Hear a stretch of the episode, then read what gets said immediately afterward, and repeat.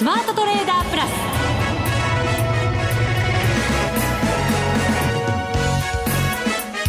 全国のリスナーの皆さんこんにちは。内田まさです。ここからの時間はザ・スマートトレーダープラスをお送りしていきます。まずはこの方にご登場いただきましょう。国際テクニカルアナリスト福永博之さんです。こんにちは。よろしくお願いします。よろしくお願いいたします。はい。FOMC を前になんだかバタバタした感じの相場ですけどね。そうですね、えー、それとどうなんでしょうね。あのなんか株価上がったりとかですね為替も今日も円安方向に触れてるんですけど、はい、あのこう気持ち的にはですね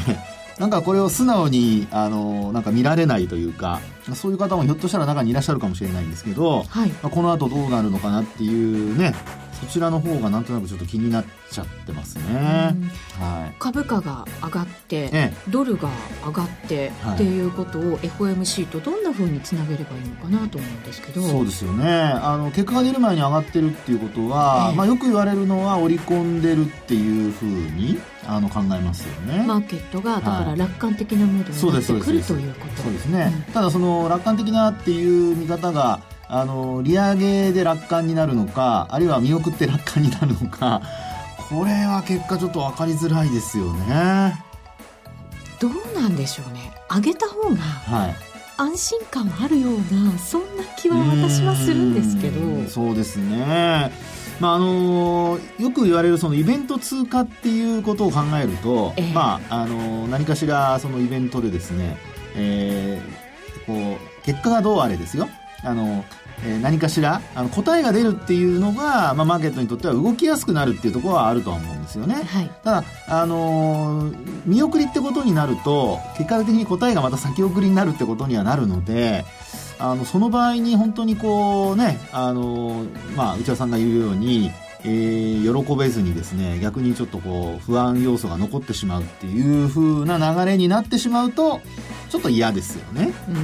いつになるかわからないってことになるとね。そうですよね、えー、そしたらその次のねあの例えば FOMC までの間またあのマーケットがこう不安定になるっていうことが考えられますから、まあ、そういう意味でもやっぱりなかなかあの動きづらくなるっていうことを考えるとまあ、どっちにしろなんか答えが出てくれた方がなんかあのすっきりするような気がしますけどね。そうですよね、はい、利上げででできないとするとそこにはやっぱり何かもやもやした理由がありそうじゃないですか。そうですよね、で、まあ、あのここまでの経済指標を見るとやっぱり良かったり悪かったりあるいは今週出た数値はあの特にあの一昨日出た数値が良くなかったですね、はい、えー、まあ、それでもあの為替は上昇してはいるんですけどねドル高にはなってるんですが、うん。まあ、ちょっとね、えー、昨日の CPI 見ても、まあ、予想の範囲内ということなので、えー、どういうふうにこう、まあ、FRB 考えるのかどうかですね。はい、はい、えー、今日はその FOMC が終了する直前ということでございますので、はい、情報満載でまたですねゲストもお呼びしてお送りしていきたいと思います、はい、今週は月1ゲストマネックス証券チーフストラテジストの広木隆さんにもご登場いただきまして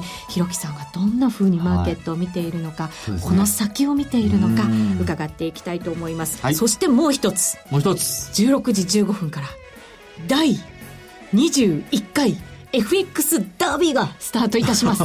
藤田さん声が変わりましたね。そうですか。こんなね、あの、まあ、重要イベントを控えている中で。そうですよ。始まっちゃうって。始まっちゃう。これはね、やっぱりあの、初心者の人には、あの、ぜひ、あの、腕試しじゃないんですけども、あの、リスクを取っちゃいけないんですけど、まあでも、あの、どんな風に動くかとかですね、あるいは実際に、あの、トレードしてみて、はい、えー、自分の考え方が、こう、マーケットにね、あの、合致するのかどうかとかね、そういうのを見る上でも非常にいい機会ですよね。でもだからできる、はい、ダービーだからチャレンジできるっていうこともありますのでね、はい、ぜひこのあたりも番組の中盤でお伝えしていきたいと思いますのでご注目ください。それでは番組進めていきましょう。この番組を盛り上げていただくのはリスナーの皆様です。プラスになるトレーダーになるために必要なテクニック、心構えなどを今日も身につけましょう。どうぞ最後まで番組にお付き合いください。この番組はマネックス証券の提供でお送りします。スマートトレーダー計画。よーいドン。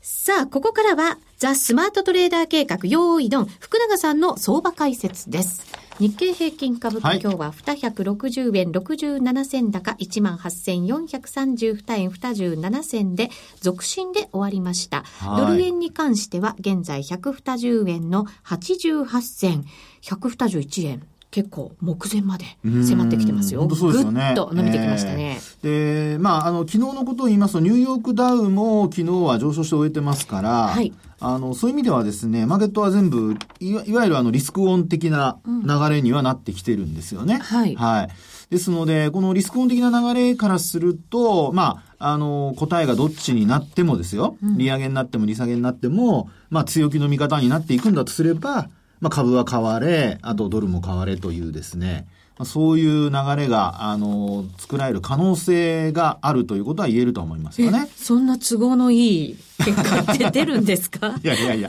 ただですね、ええ、その、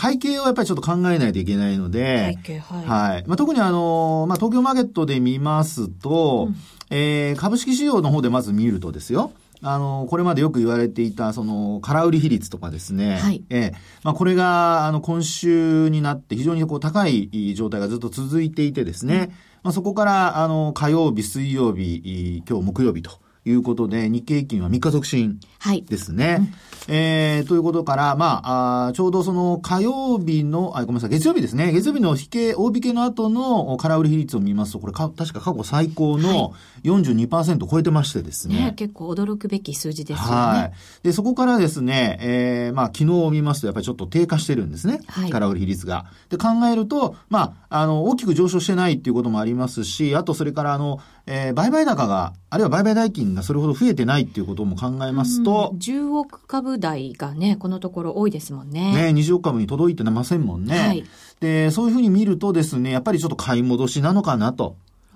ですから、あの、株価は上がってるんだけども、リスクオンでみんながね、一斉にこう、ポジションを持ち始めたという状況ではなく、はい、どちらかというと、あの、空売りをしてた人たちがとりあえず買い戻す動き。うん、で、あと、その買い戻しって、この間もお話しましたがね、あの、えー、9月は中間決算の月なので、うん、一応あの、まあ、明日、権利付き最終売買日ですよね、金曜日が。はい、そうです、ね、で、そこでですね、えー、まあ、一応その、配当だとか、優待だとかの権利が確定しますから、うん、で、一応受け渡し日が4日間になるので、基本的にはですね、あの、権利が取りたい人、明日株を買って持っとかなきゃいけないですよね。うんですから、今、あの、先物と現物、これも先週お話しましたけども、これ逆剤になってまして、まあ、先週はあの、7、80円ぐらいとお話しましたけど、実は110円ぐらいまで今広がってるんですね。ちょっと広がりすぎてますか？あの、いや、あの、実際にこれはやっぱ配当がそれだけあるってことなんだと思うんですけど、うん、あの、中間配当がやっぱり結構、おまあ、株主還元ということがね、あの、各企業はやっぱり積極的になってますので、まあ、そのあたりが、あの、そういったスプレッドの広がりに、こう、かく、あの、関わっているってことだと思いますね、うん、背景にあると。はい、で、えー、そう考えるとですね、えー、まあ、要は明日、あの、配当を取りたい、あるいは優待取りたいっていう人たちが、まあ、やっぱり買うっていうことももちろん考えられますから、うん。あのなんていうんでしょうかね、そういったあ FOMC の結果がどうであれ、一旦こう戻すっていうことも考えられるんですよね。そうか、積極的な買いが、ようやくもしかしたら、はい、まあ短期間かもしれませんけど、ええ、超短期かもしれませんけど、入る可能性があると。はい、そうなんですよね。はい、ですから、そう考えると、実はすごく重要なのは、え、FOMC の当日じゃなくて、権利落ち後の来週連休の間、株に関してはですよ、どっちに動くのか。アメリカ、それからあとドル円がどっちに動くかですね。うん、で、その間に、まあ、ひょっとすると方向性が出てくるかもしれないと。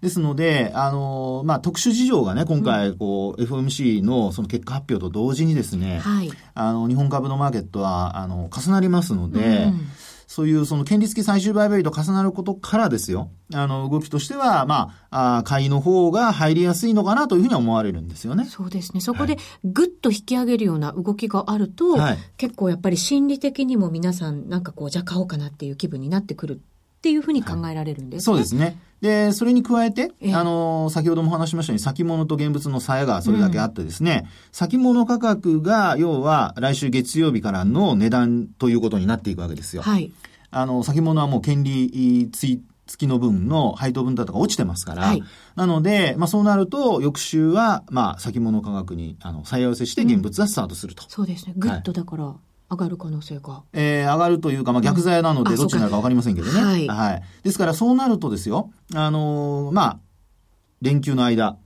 まあ、ニューヨークがどうなるかとかね、為替がどうなるかにもよりますけど、そういった特殊事情を経て、えー、いずれにしても権利落ち分の分が落ちますから、うん、それを当日、まあ、要はあの、連休明けですね、えー、に、あの、埋められるかどうか。これが非常に重要になってくるってことになると思いますね。連休挟むから株は大変。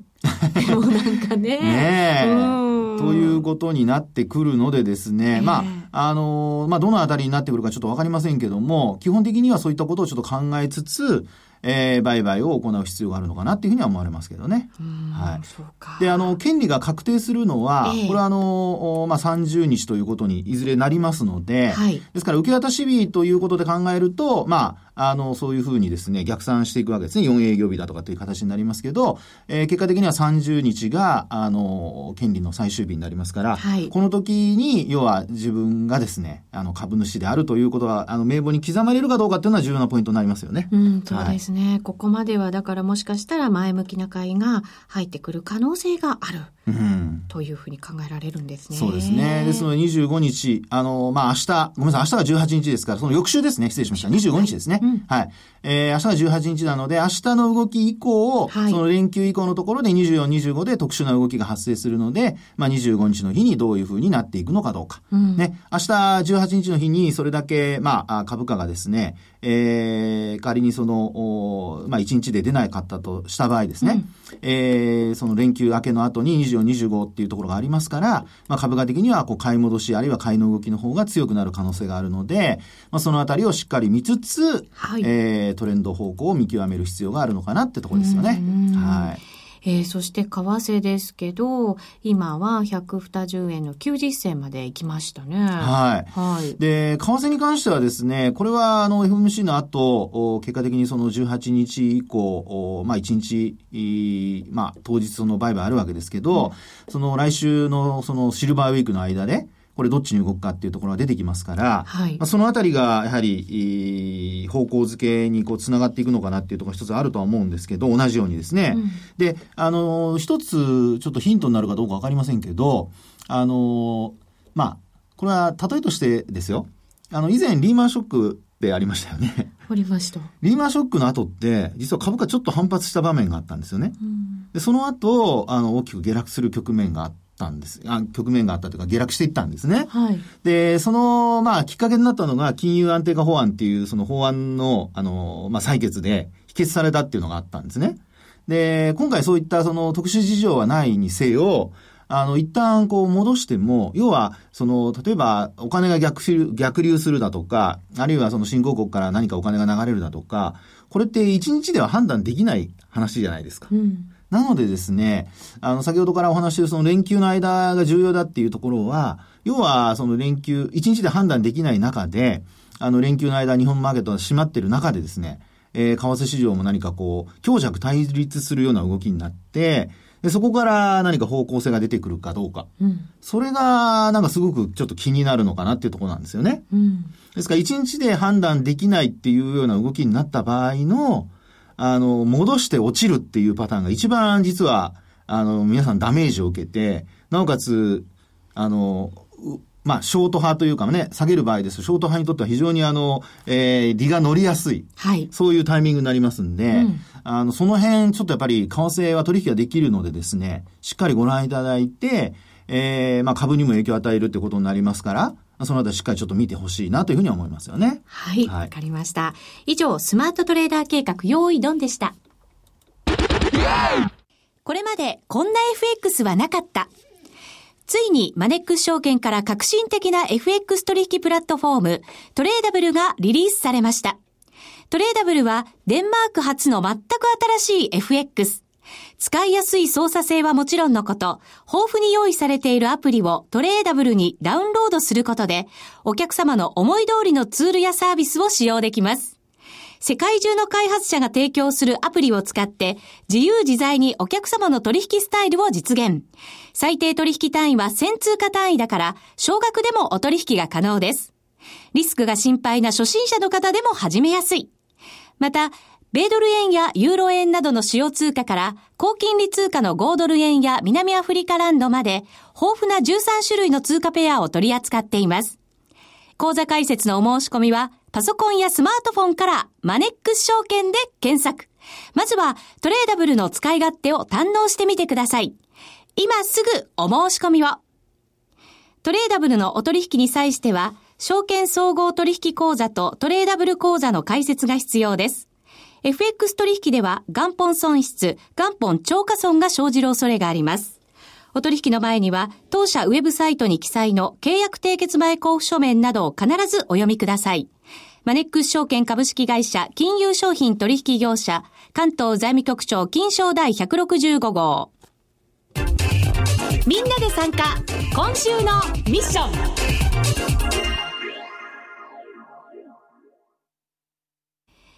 さて、ここからは、みんなで参加、今週のミッションのコーナーです。番組の冒頭でもご紹介したしました通り、第21回 FX ダービーが、はい。たった今、スタートいたしました。バフバフバフバフ。16時15分からスタートでございまして、はい、今、マネック証券のひろきさんも目の前で拍手をしてくださってます。この後ね、たっぷりお話しいただく予定ですが、ひろきさん今日もどうぞよろしくお願いいたします。ますさて、ここではですね、ホームページがもう間もなくアップされると思いますので、福永さんから、開会宣言をいただきたいと思います。お願いします。私なんでございますね。そうなんでございます。前回は花子ちゃんでございましたけどもね。はい。はい。では、あの、僭越ながら、ここに FX ダービーの開会を宣言いたします。わー。い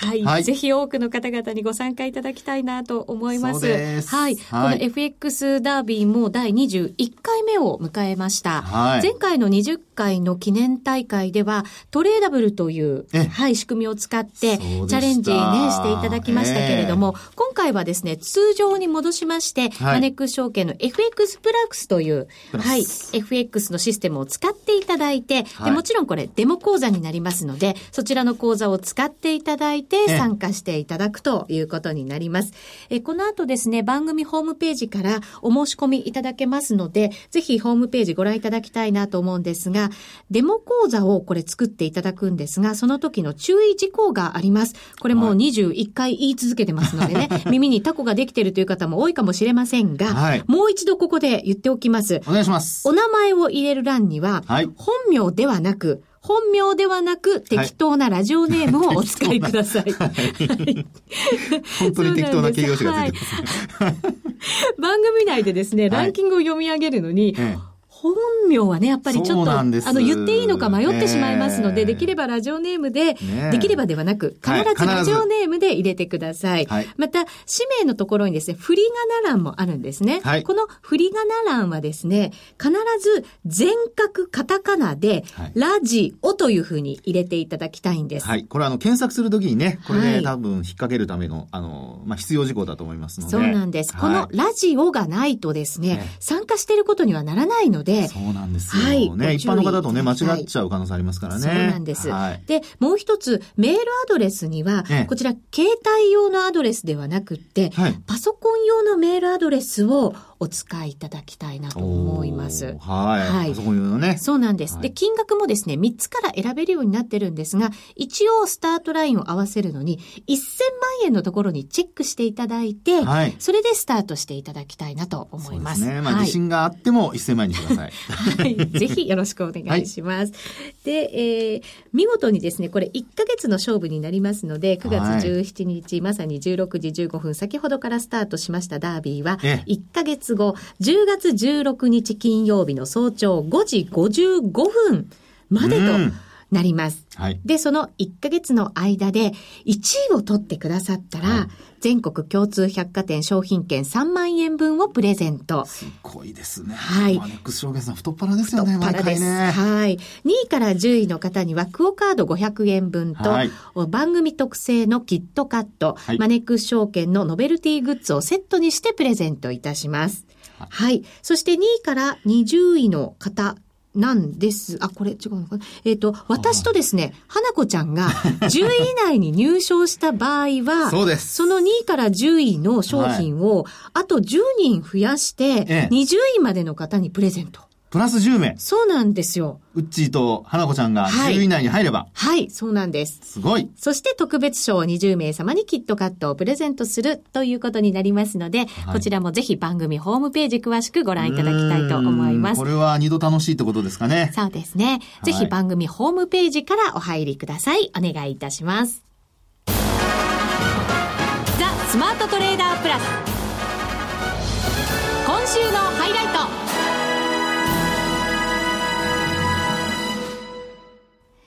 さあ、それでは改めてこの方にご登場いただきましょう。マネックス証券チーフストラテジストの広木隆さんです。よろしくお願いします。よろしくお願いします。よろしくお願いします。前回ご登場いただいた時はですね、はい、中国の人民元の切り下げの話をいただいたそうでしたもうなんかね、ずいぶん前の感じしちゃいますよ。1ヶ月前ですよね。ねいろんなことがなんか起こりすぎてて、はい、で、そしてまさに、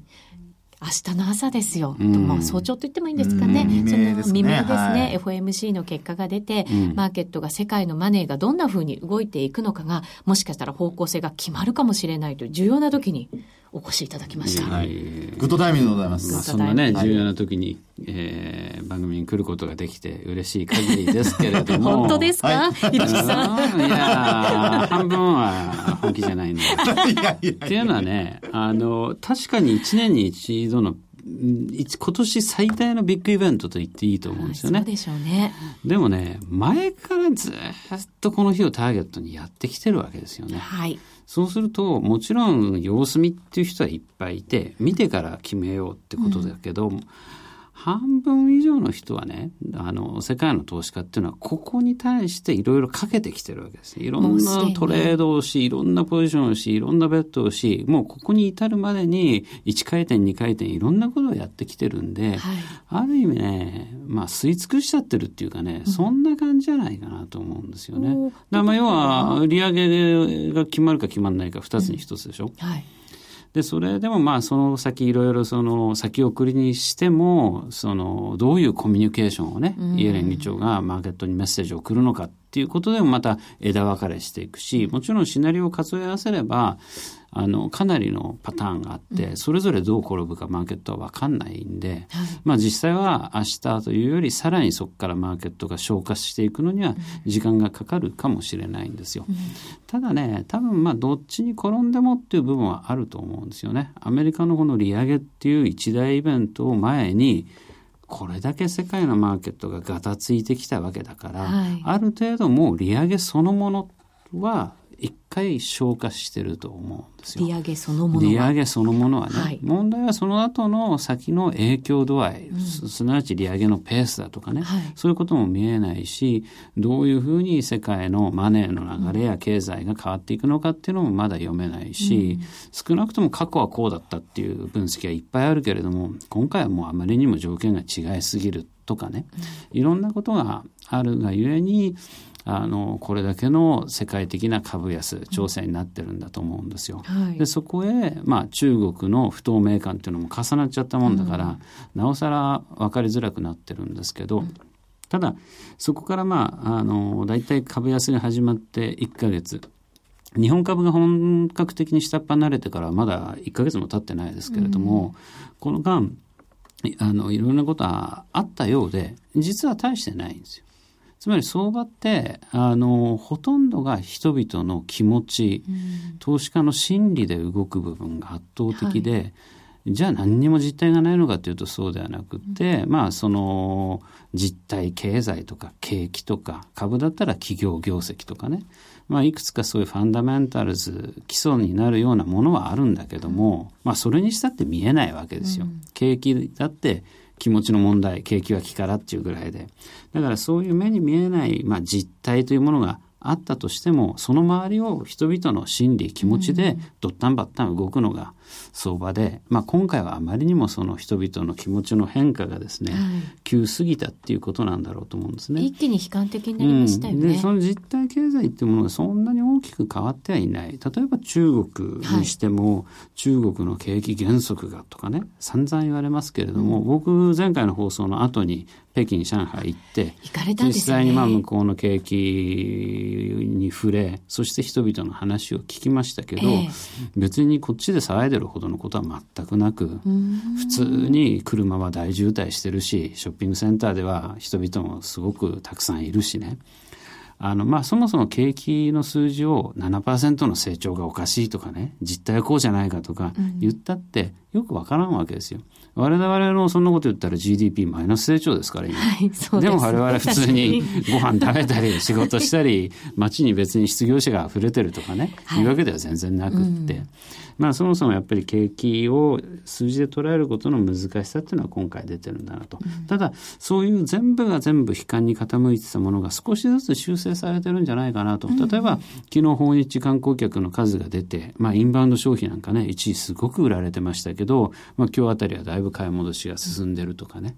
あの、あまりにこう過度に触れた悲観の修正みたいなものが少しずつ起きてきてるかなと。うん、まあそれを株価のチャートなんかで見てみるとやはりこう下っ離れたところでの三角持ち合い形成しそれがようやく上に離れ始めてるかなと、うん、日本株はまだよくわからないけれど、はい、いち早く下げたアメリカ株はかなりそれが顕著になっていてじゃあもう下値固めが、まあ、そうですね。S&P500 な。んかのチャートで見ると本当に綺麗な三角持ち合いを上に離れてきていてまあ確かに今夜次第っていうところありますけど、はい、これで SP5002000 ポイント回復なんていうとねちょうど下げた分の半値戻しだから。まあ、半値戻しは前値戻しあってもおかしくないと。そこはまた心理的にはプラスにね動きそうですよね。だと思いますね。だから多分一旦はですね戻るフェーズに入りかかってるなというのが今の現状認識ですよね、うん、ただやっぱりこれだけね大きく崩れてしまうとこの後の余震というものがですね大概相場っていうのは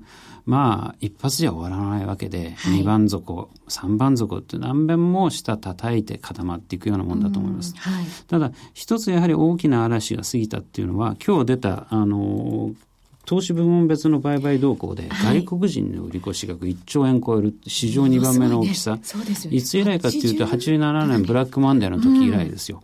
つまりこれだけの売り物が出るとある意味セリングクライマックスだったのかなと。これもう先週の数字ですからね、はい、ちょうど日経平均が1万8000円割って安値つけた時の週。まああとは S q メジャー S q なんかもありました。そういうものに絡む売りもたくさんあったんでしょうけど、うん、事実として過去2番目のの外国人からの売り越し額だったっていう、一つとってもですね今回の下げの一番厳しいところはまず過ぎたと見ていいんじゃないかなと思いますね、うん、まだまだこれからもちょっと余震も何度もこう繰り返す可能性はあるけれどもそうですね、まあ、下値からはなんとなく上の方に行きたがってるそがあるよと、ねうん、そんなような雰囲気が出てきたように感じますね。はい一旦はというのがちょっと気になりますけどね。だからまああのこれはやっぱりさっきも繰り返しになりますけど これだけ大きい変動をやるとですね、はい、なかなかすぐにね、うん、すんなり戻してそのまま高値を追っていくって感じにはなりにくいということですね。うん、はい